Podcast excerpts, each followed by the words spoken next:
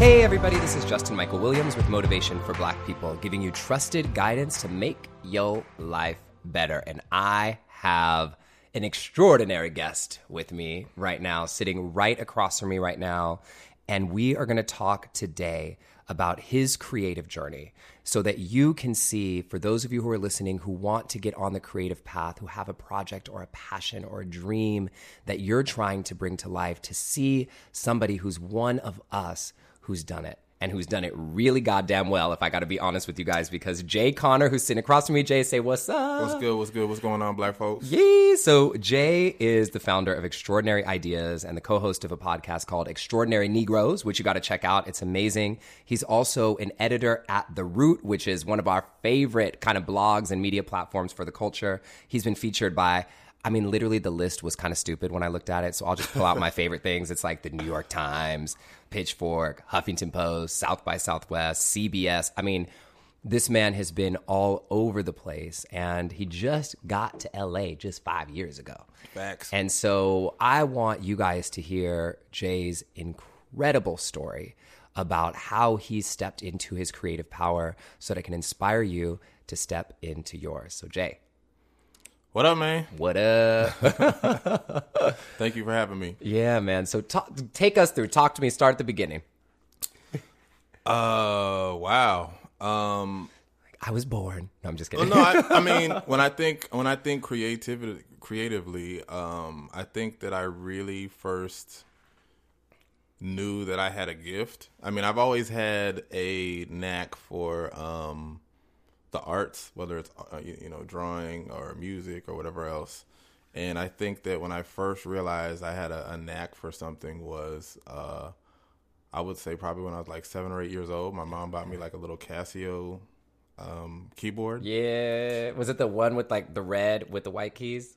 No, no, it was a black one. Black, okay. And I I, missed and I one. missed them having those little like bootleg like uh, uh, Little songs on it? Yeah, Yeah. those- you know what I'm saying that you would play along with and learn. Yeah. Um, but yeah, I mean, I think that was the first time that I realized that I, I had a, a, a multitude of gifts. I was always like a really artsy kid, and um, you know, I, I I remember spending like summers in my in my house in my room, uh, just drawing.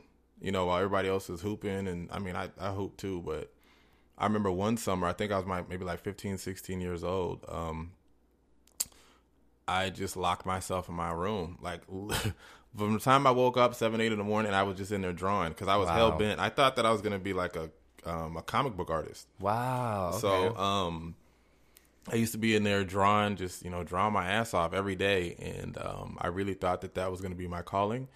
And um, but I also had a little bit of a uh, situation, a little not situation, a little bit of issue with pride because um, I sent off my portfolio to like Marvel Comics okay. when I was like 15, 16 years old. I think I was 16.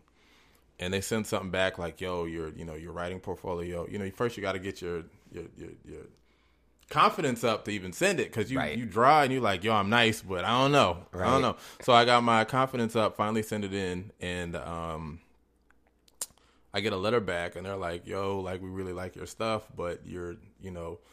We'd love for you to, you know, maybe intern for us whenever you're, you know, in college. Oh wow. But I'm like 16. I'm like, I'm not waiting. Like, fuck that. I'm Right. not. right. I'm not waiting. So my dumb ass, I just quit drawing like cold turkey. What? Wait. Yeah. Really?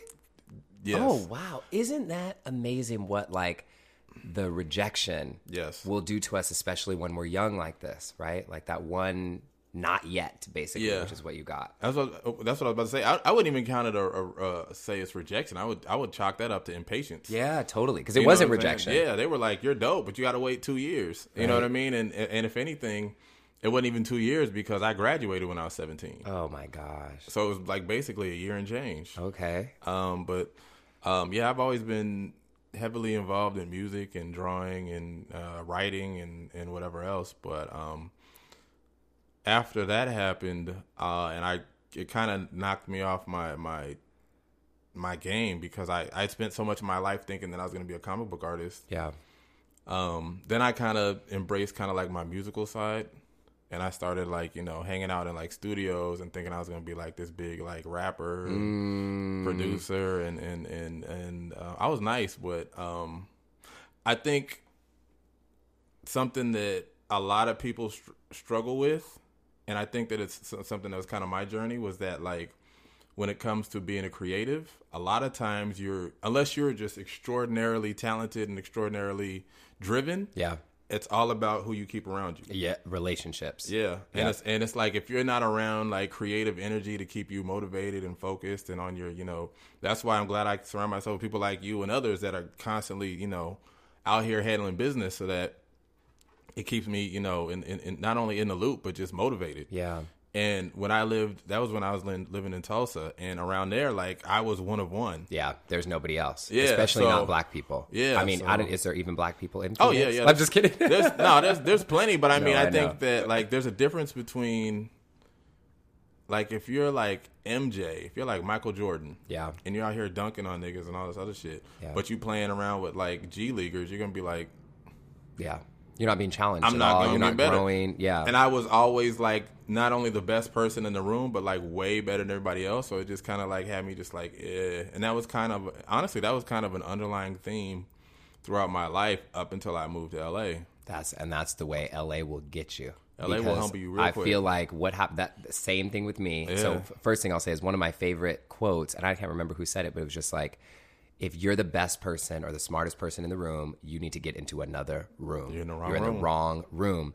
And then thinking about that, like when I was growing up, it was very similar for me, you know. And then I moved to LA, and I remember, so I went to UCLA, Yeah. and I went there to go to college, and I'm like, oh everybody was class president. Yeah. Everybody was valedictorian. Everybody was like, you know, had a 4.0. I was like, oh shit, you know? And then you start seeing these people who are really, you know, have been training like, you know, professionally with their rich parents and stuff like that for their whole lives. And then that can even take you in a whole different direction, you know, in LA or a whole different kind of level with your pride. But anyway, Yeah, back yeah. to your story. So you, until you moved to LA, Yeah. you were always kind of the one. I was always the one. Um, and even for a moment, honestly, just because, in part because of being the one, it kind of stifled me, you know, creatively. Yeah. Um, just because, like, I always knew I had the talent. Uh, I wasn't. I just wasn't around other people that were talented, and it made it that would inspire me to want to create. Yeah. So I ended up going into the military when I was like Oh. 19. Shit, I was not expecting that twist in the plot, y'all. Plot twist, y'all. Okay. So I ended up going into the military when I was 19. Um, that was Wow. a lot.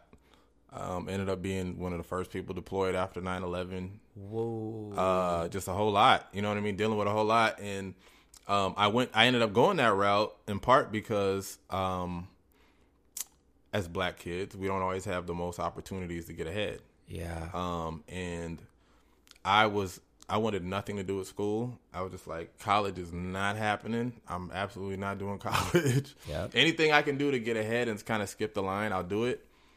And I always had a thing for computers, so I was like, maybe I can go in, um, you know, take the ASVAB. Hopefully, I'll get a job in computers because they assign you a job based upon your score. The higher you score, the more jobs you have available to you. And I like, I scored so high the first time I took it, they thought I cheated. oh, So they made me take it again, and then I scored even higher. Of course, they thought the black guy cheated. you know what I'm saying? yeah, of course. So, um, so yeah, I scored even higher the second time. So I told them what I wanted to do, and so I ended up doing network administration, and that's what I did in the military until um, I got out. How long were you in the military? Uh, four years. wow, yeah. man. Y'all, I have to just let you know, I did not know this. Yeah. I'm getting this for the first time, too, for you listening. This is Word. a twist in the plot. Okay. So going. yeah, um, did that for four years. Um, realized that that wasn't my mission, wasn't my calling, and then from there, I decided that um, I wanted to uh, become a social worker. Okay.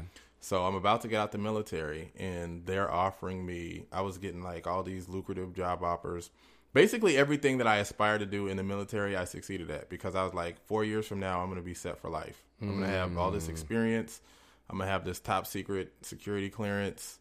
I'm going to be rocking by the time I'm like 21. You know what I'm saying? But uh, throughout the course of my military experience and having to go to war, I was like, I'm not doing this shit. Yeah. Like, I'm done. So um, when I was about to get out, I had the Pentagon offering me jobs. I had General Dynamics. I had Raytheon. I had all these companies offering me these like jobs that started at like 200 plus. Wow. And I was like, I'm not interested. And my mom thought I was like fucking tripping. She was just like, nigga, what? What are you talking about? What are you doing right now? Like Yeah. this is the whole plan. You executed it masterfully. Yeah. You don't even have to. You didn't end up even have to go to college. Yeah. You know what I'm saying? But you have all these resources and skills and experience, and you saying no to this? And I was like, Nah, I think I want to just do social work. And she's like, Nigga, like, you could be making two hundred fifty thousand starting, starting out the gate, your first job as an adult. That outside of military Yeah. at two hundred fifty thousand dollars, and now I decided I wanted to be a social worker. So instead of making two fifty,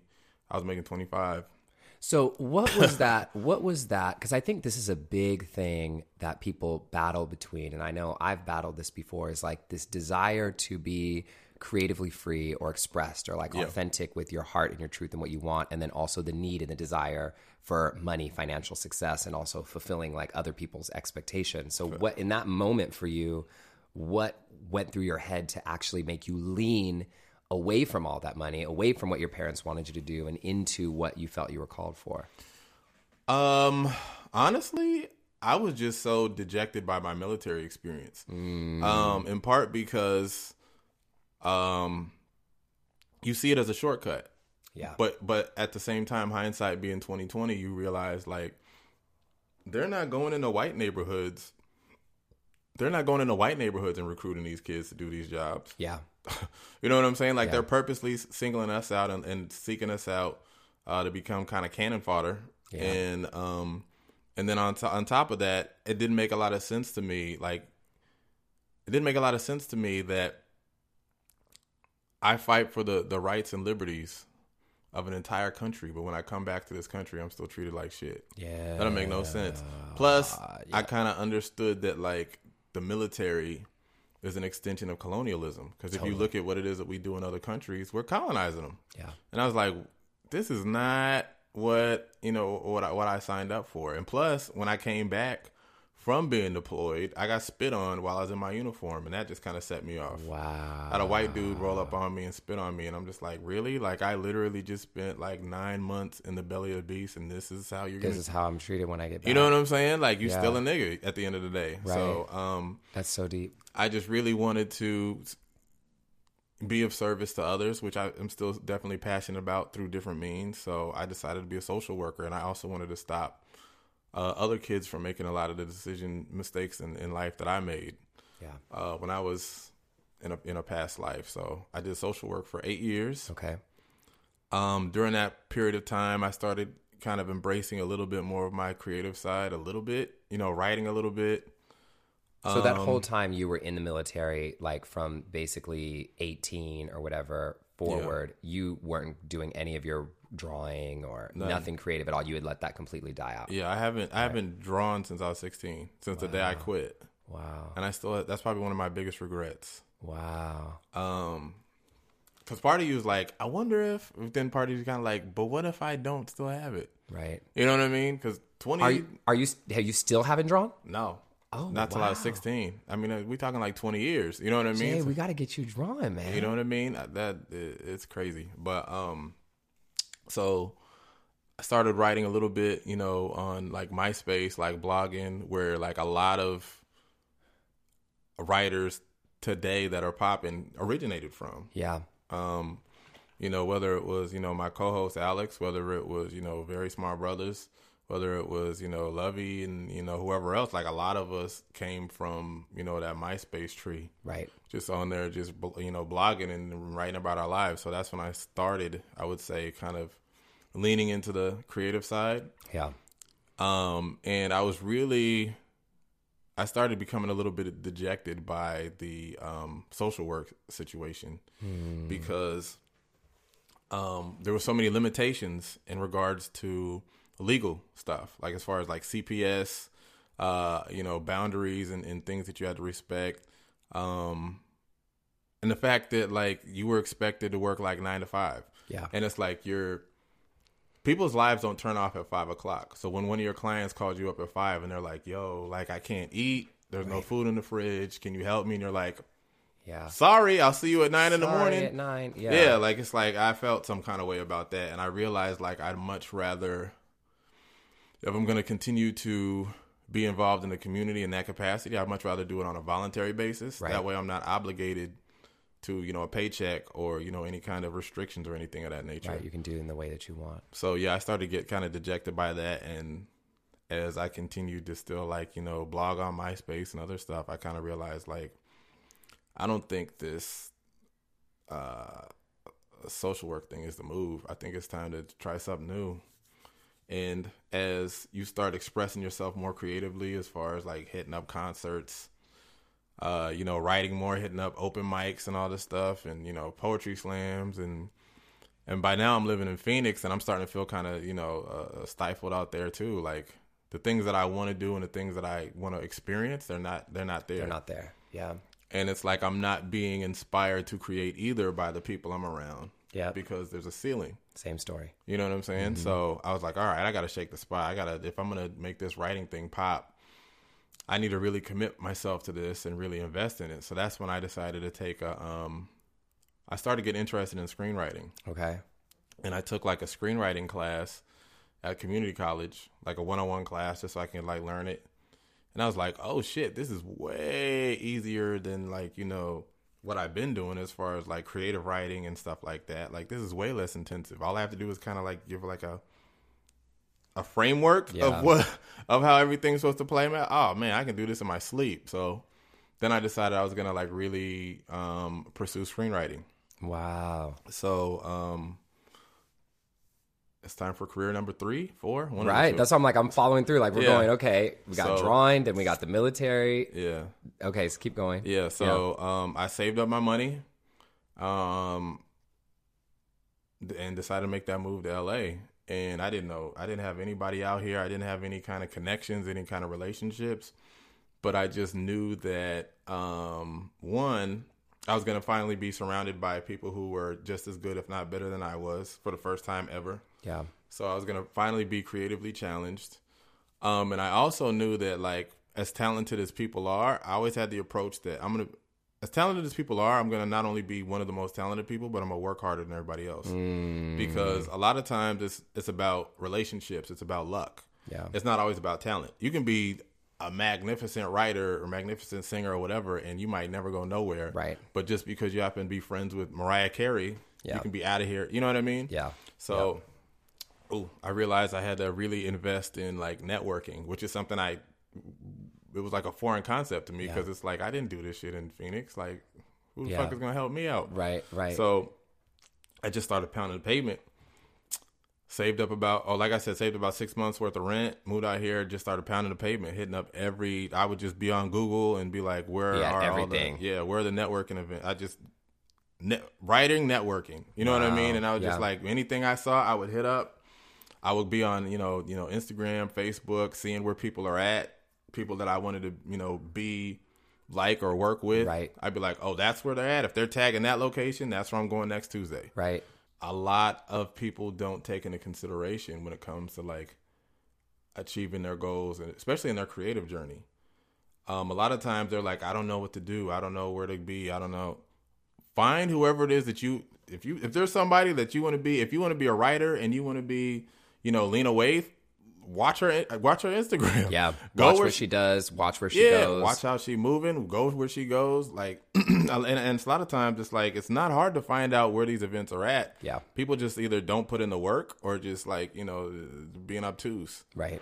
Because I mean, it's I I still do that to this day. If I you know if there's something that I want to be at or I want to you know achieve, I just what are they doing? They're going there. I see them every month. uh, You know, going to that place. I'm going there. You Yeah, know and I think what you're saying is super important because this is a part where it, it's the initiative and like you said like really putting in the work and people go like well what do i do or they're afraid to go places by themselves and i was like y'all if you guys knew how many places i show up alone you know and that it's uncomfortable at first you, but you get used to it and sometimes it still will be uncomfortable if you're not in the right space you know but like really taking that initiative and doing the research and looking it makes it possible and i remember i was at um, elaine welteroth's book tour and she was talking about one of the ways that she made it, you know, to the career point that she wanted to. She was the um, first black editor in chief of Teen Vogue and like Condé Nast, and She said that she looked at this woman who had the job and career that she wanted, and she researched everything about her and followed everything about her and did everything that she could, and then started stalking her, and then became started working for her, you know, and over like a bunch of time. It wasn't like instant, you know, and I think that just goes to show that people expect to just show up, and just because they're creative, they think things are going to happen, but it's not like that. There's this meet meeting point of luck, creativity, and work. And I think too, in a city like LA, you can get distracted so easily. Ooh, yes. There's so many people out here that we both know that are like, "Hey, I'm gonna be an actor. Yeah. I'm gonna come out here kill it," and then ten years later, they still doing nothing. And you're like, Right. "Whoa, the time went by because you was too busy."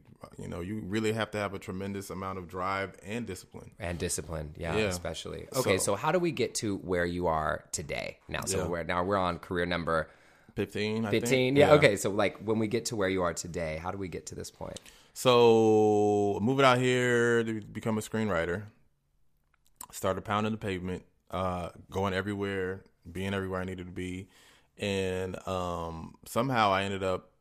I can't even remember the specific details, but somehow I ended up getting on the radar of AMC, the AMC network. So from there, um, just kind of you know working your way up the ladder, and you know eventually weaseling your, weaseling your way into a writer's room uh, working on a few shows, and I just kind of realized like uh,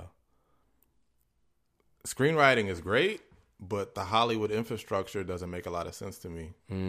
Because I mean, I think that there's something to be said about paying dues. I think that that's a certain level of uh, there's a certain level of requirement to that.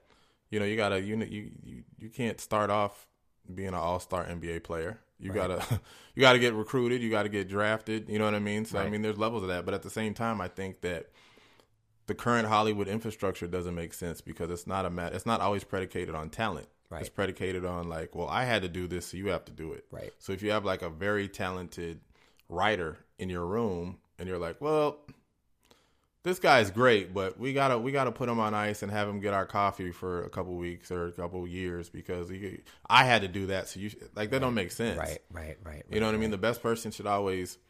So I just basically I got tired of um, waiting for other people's permission, yeah and that was kind of the impetus for the Extraordinary Negroes, which kicked everything open. Uh, because I just got tired of waiting. I should specifically say white approval. right You know what I mean? Instead of you know waiting for a seat at the table, I was just like, "Fuck this!" You know, I can make my own table. yep So in my last writer's room uh, for Strange Angel over at CBS, um, we started the show, and it was around the same time that I decided, like, in order for me to get the writing gigs that I want and to get all the opportunity that I want, I have to become a thing, Yeah. right? Because if Jamie Foxx tomorrow says, "Hey, I want to open a dog store," somebody's going to throw money at him just to put his name on it. right So I was like, what can I do to make myself as popular as possible in the fastest amount of time? Mm. Going back to my military experience as far as trying to cut the line. right I was like, well, I listen to podcasts all the time. They seem like they're the next big thing. Um, I think I could do this. you know what I'm saying? So, um, started the podcast and it blew up almost immediately. Yeah. And in part because i mean the name is so good extraordinary negroes i mean come on that helps a lot. yeah Name name helps a lot. But part of it was a matter of like through the relationships that I fostered as a writer, I was able to reach out to people that were had a certain level of cachet. yeah Um, so you know that's one thing that I tell people when they're always talking about like how do I you know get more attention to my show or something like that. Guests are important. yeah If you're not already a name yourself, people want to hear from people they're interested in, and they don't have to necessarily be like a popular person.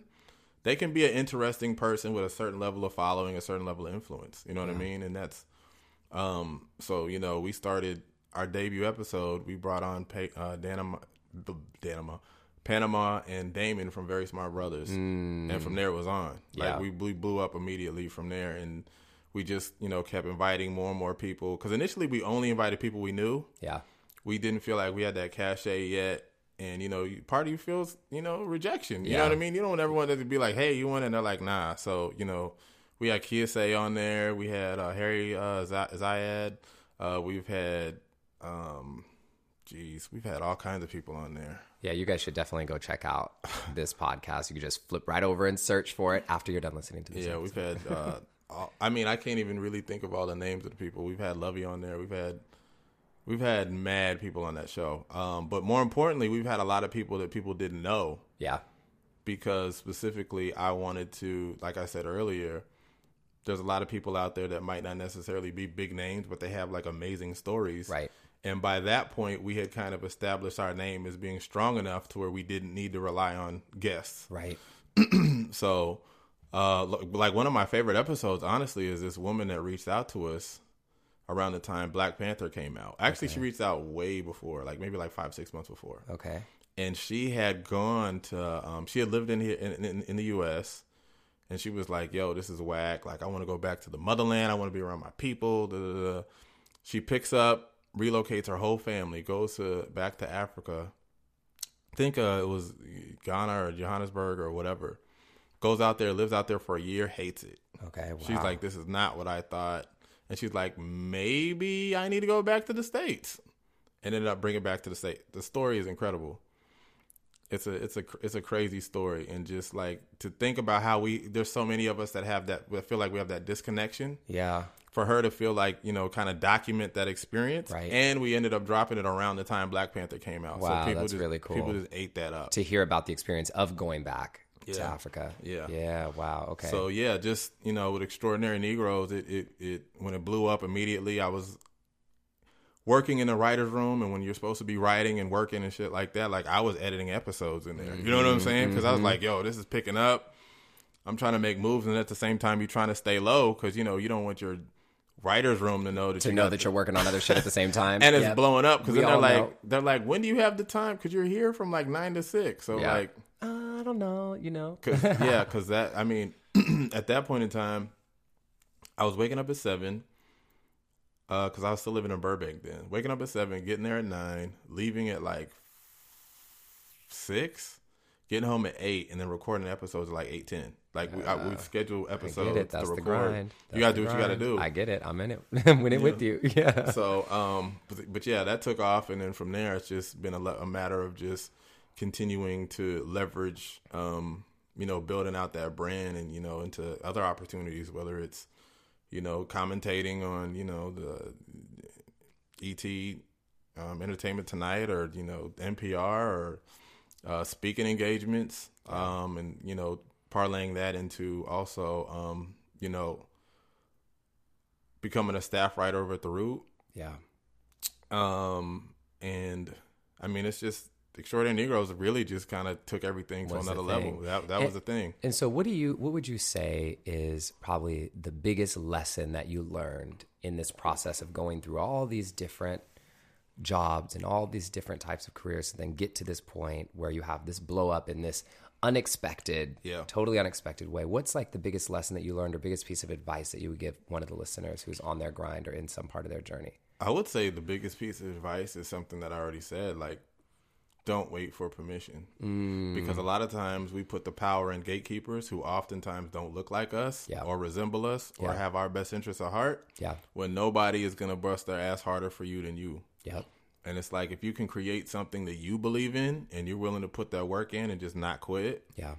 the sky's the limit. You know what I mean? And I mean, I'm a testimony and proof of that. And I've been able to expand that into s- supporting the creative endeavors of other people through my company, Extraordinary Ideas. And, Yeah. You know, doing, you know, all kinds of stuff through that. So, such cool stuff. I went to just a few weeks ago. Went to Jay put on an event um, for podcasters of color, actually, which was Yeah. just so cool to have a room full at YouTube. You Yeah. know, uh, in this beautiful space, um, a room full of people of color who were doing podcasting, and it was just like uh, a room that never existed. You know, that doesn't exist it doesn't. you yeah. know, outside of that one space and time. And so what you're doing is really important. But you know what, Jay? I cannot get off this podcast without talking about your drawing again. yeah. We got to talk about your drawing again. We got to get into this. So Yeah. tell me, because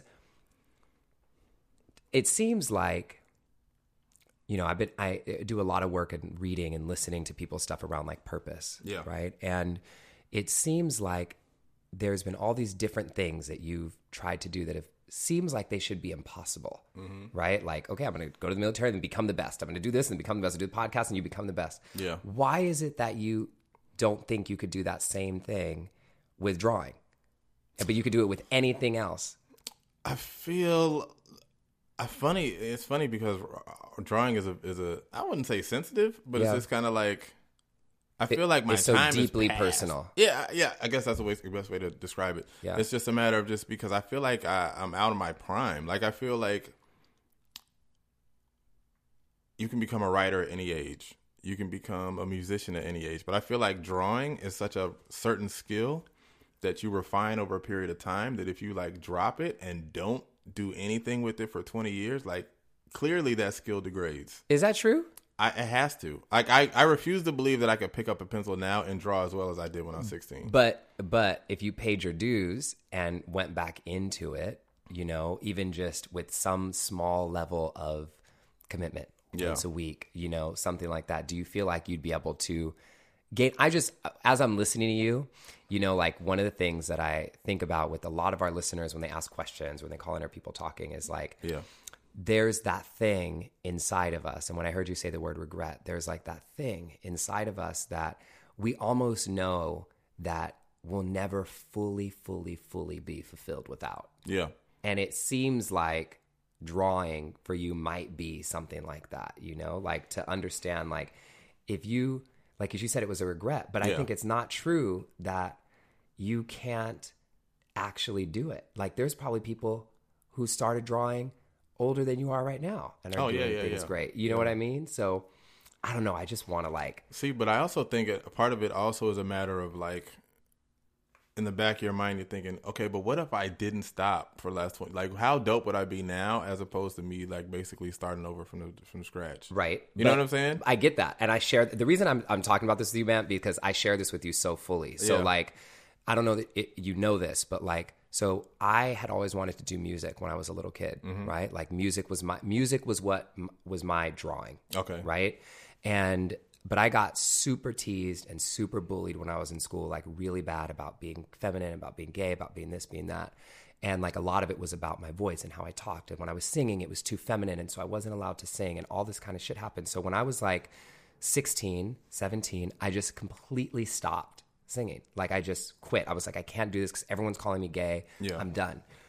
Went to college, didn't do it, didn't do anything seven years ago, yesterday, literally exactly seven years ago from yesterday, my grandma, who I was super close to, got diagnosed with stage four cancer. Mm. Doctors told her she had two months to live. When I went home to see her, she looks me in the eyes and she just goes, We'll talk about me later, but if you were in my shoes and you knew for sure you were going to die in two months, what would you do? And I was like, what? You know, Wow. and she was like, baby, you know, sit here. Baby. You, you know how grandmas be? You know what I mean? Black grandmas, she's like, you're going to sit here until you answer this question. And instantly, it was like, I didn't even want to say it out loud, but I was like, I would stop everything and I would record an album. And she was like, I know. Because this is one of the gifts that God gave you that you didn't even have to try for. It mm. was an instant thing from when you were a little kid that was like just a part of you, but you gave up you quit you gave up on it and it's okay but you have to forgive yourself for that mm. And do something with this gift. Because once you step into it if it was really like your god given or universe given whatever talent Yeah. that's where like the miracles and the surprises and shit that we can't even expect to end up moving faster than anyone else you know could ever imagine. And so when i hear you talk about this it reminds me of this because i thought literally i started doing music started recording an album. I ended up being it was at you know good the album. And i thought i said those exact words if i wouldn't have stopped when i was 16 i wonder how good i would be now. Yeah. fast forward my album charted in the top 20 What? first first go. You know all and i'm not saying this shit to brag. I'm saying this because like i have friends you know in la who've been pushing the pavement trying to perform in every damn club in la every week Yeah. for 15 years. And here i come it Killing was my first gate. album boom that's the universe going okay we're gonna play catch up now Yeah. you know so i don't i just like when i hear you talk about that i think about what would have happened if i let the the fear and the stories about like oh i'm not going to be good enough anymore this is too late for me Yeah. it's it would have been such a you know i wouldn't be anywhere you know that i am now so i just like from my heart i'm just sending you like Yeah. some inspiration to just do a little something you know Yeah. to wake that back up in you because it's a gift man It definitely is, man, and I think that's one of the reasons why uh, it's a regret. But I haven't really lost a lot of sleep over it, just because. And this is not to brag, but I'm extremely good at a lot of different things. I get it. and it's like it's not for me it's not like something i'm passionate about and a lot of people are passionate about certain gifts mm-hmm. i was never passionate about drawing i was just really fucking good at it so i just liked it i was just like oh i'm dope like ah, you know what i'm saying Mm-hmm. and i mean honestly that's kind of and it surprised people when i say this but that's how i kind of feel about writing Right. and like when I hear about people that are screenwriters or writers, and they're like, "I wake up every day and I got to get this story out," I'm like, "That's, That's not, not me. Yeah, I I just wake up that. and I'm like, Yeah. And people are like, "Oh my god, that's incredible," and I'm like, "Oh, okay, cool." You know what I mean? So It's such a blessing. It's like a blessing and a curse. You know, it's a blessing and a curse when you're good at a lot of things instantly because then you kind of have to try to figure out what it is that you actually want to do. Yeah. You know, because you can do so many things. I'm sure Yeah. somebody listening who who shares that understands. I you know, I just I would just challenge you for like a month just try write drawing even for 15 minutes once a day and see what yeah, happens. Uh, like Uh, maybe take classes or something. no, you don't need to take a class. Like, do it with no goal, hmm. just to draw. No expectations. No, yeah, no goal. Hmm. Not to become famous, not to become Marvel, but like just to see what happens if you wake that up inside of you, and then maybe the goal will appear. Hmm. You know, that's how I did the music thing. Yeah. I was like, I'm gonna do an album and give, release it to my friends and family, and it'll be this fun thing. Next thing I know, I mean, you see it all on the wall. Yeah. You know, it's like, so I don't know. I would just offer that to you, Jay. And for anybody listening who's dealing with that same kind of story, you know, it's too late. It's I, I'm stopped. I'm not good enough, or you know, whatever. I think we all, especially Black people, we do and accomplish so many things that people say we couldn't ever do. Ever. But then the one thing that we maybe really want to do, we've internalized that oppression and said that we can't Right. do that one thing, you know? And so, anyway, so I just went into preach mode. I had to. I had to give it to you because I just want you. I want you to Receive something. it. receive it. I receive it. Yeah. So Jay, I'm looking at the time and I'm like, oh my God, we're like almost done here. But the um, I guess what I wanted to ask you in closing is like, if there was one message that you can share with all the listeners right now, we have Black people listening from all over the entire world right now. I think 30 different countries are listening to this episode. What is the one message that you would share? I would say be of service to people. I think I think a lot of times, uh, especially as creatives, we spend so much time and energy worrying about like getting ourselves where we need to go. Yeah. And it's like, you know, I hear podcasters always talk about like, how do I get more listens? And it's kind of like I said in my event Thursday, like, whatever it is that you want people to do for you, do that for other people. Yep.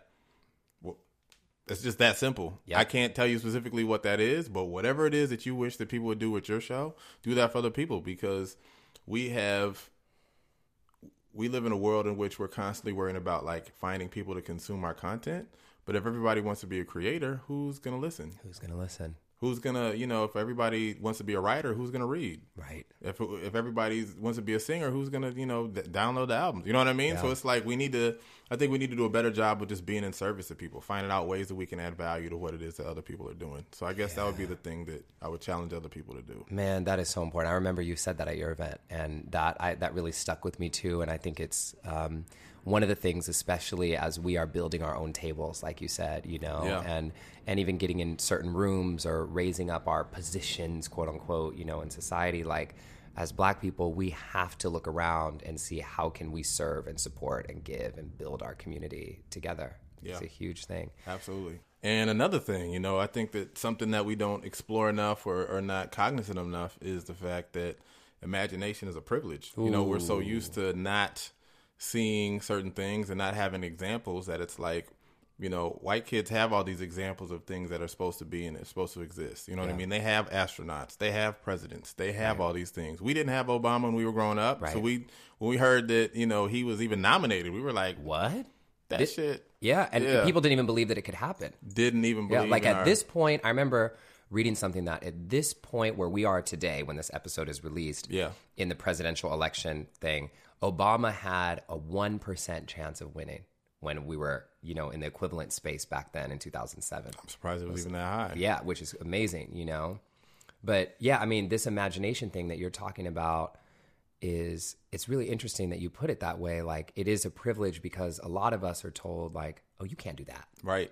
Right? You I mean, look at Jaden and Willow. You know what I mean? Like we were we were scared of them. We didn't know what the hell to think. We Right. never saw no free black kids before. right. But I mean, it's like now that you know they're basically provided a template. Well, Will and Jada have provided a template for other parents to follow and feel a little bit more encouraged to allow us to be more free. So I mean, I think that that's you know imagination. Like I said, it's a privilege and it's something that we have to see beyond what exists. Otherwise, it's never going to cre- be created. Yeah, wow, man, this is so good. And I, I think this is why it's so essential and important that the things like people like you in the world exist and the Jadens and, And the you. Willows and all of us, Yeah. you know, like everything that's happening. And, and I, I don't want to just say this for people listening, like it's not even about famous. It's not about that. It's mm-hmm. about your community. It's about the people who are around you, your family. And like, you know, I think about um, right now there was that thing on the on that came out around Tia Mowry around um, how she doesn't spank her kids. Yeah,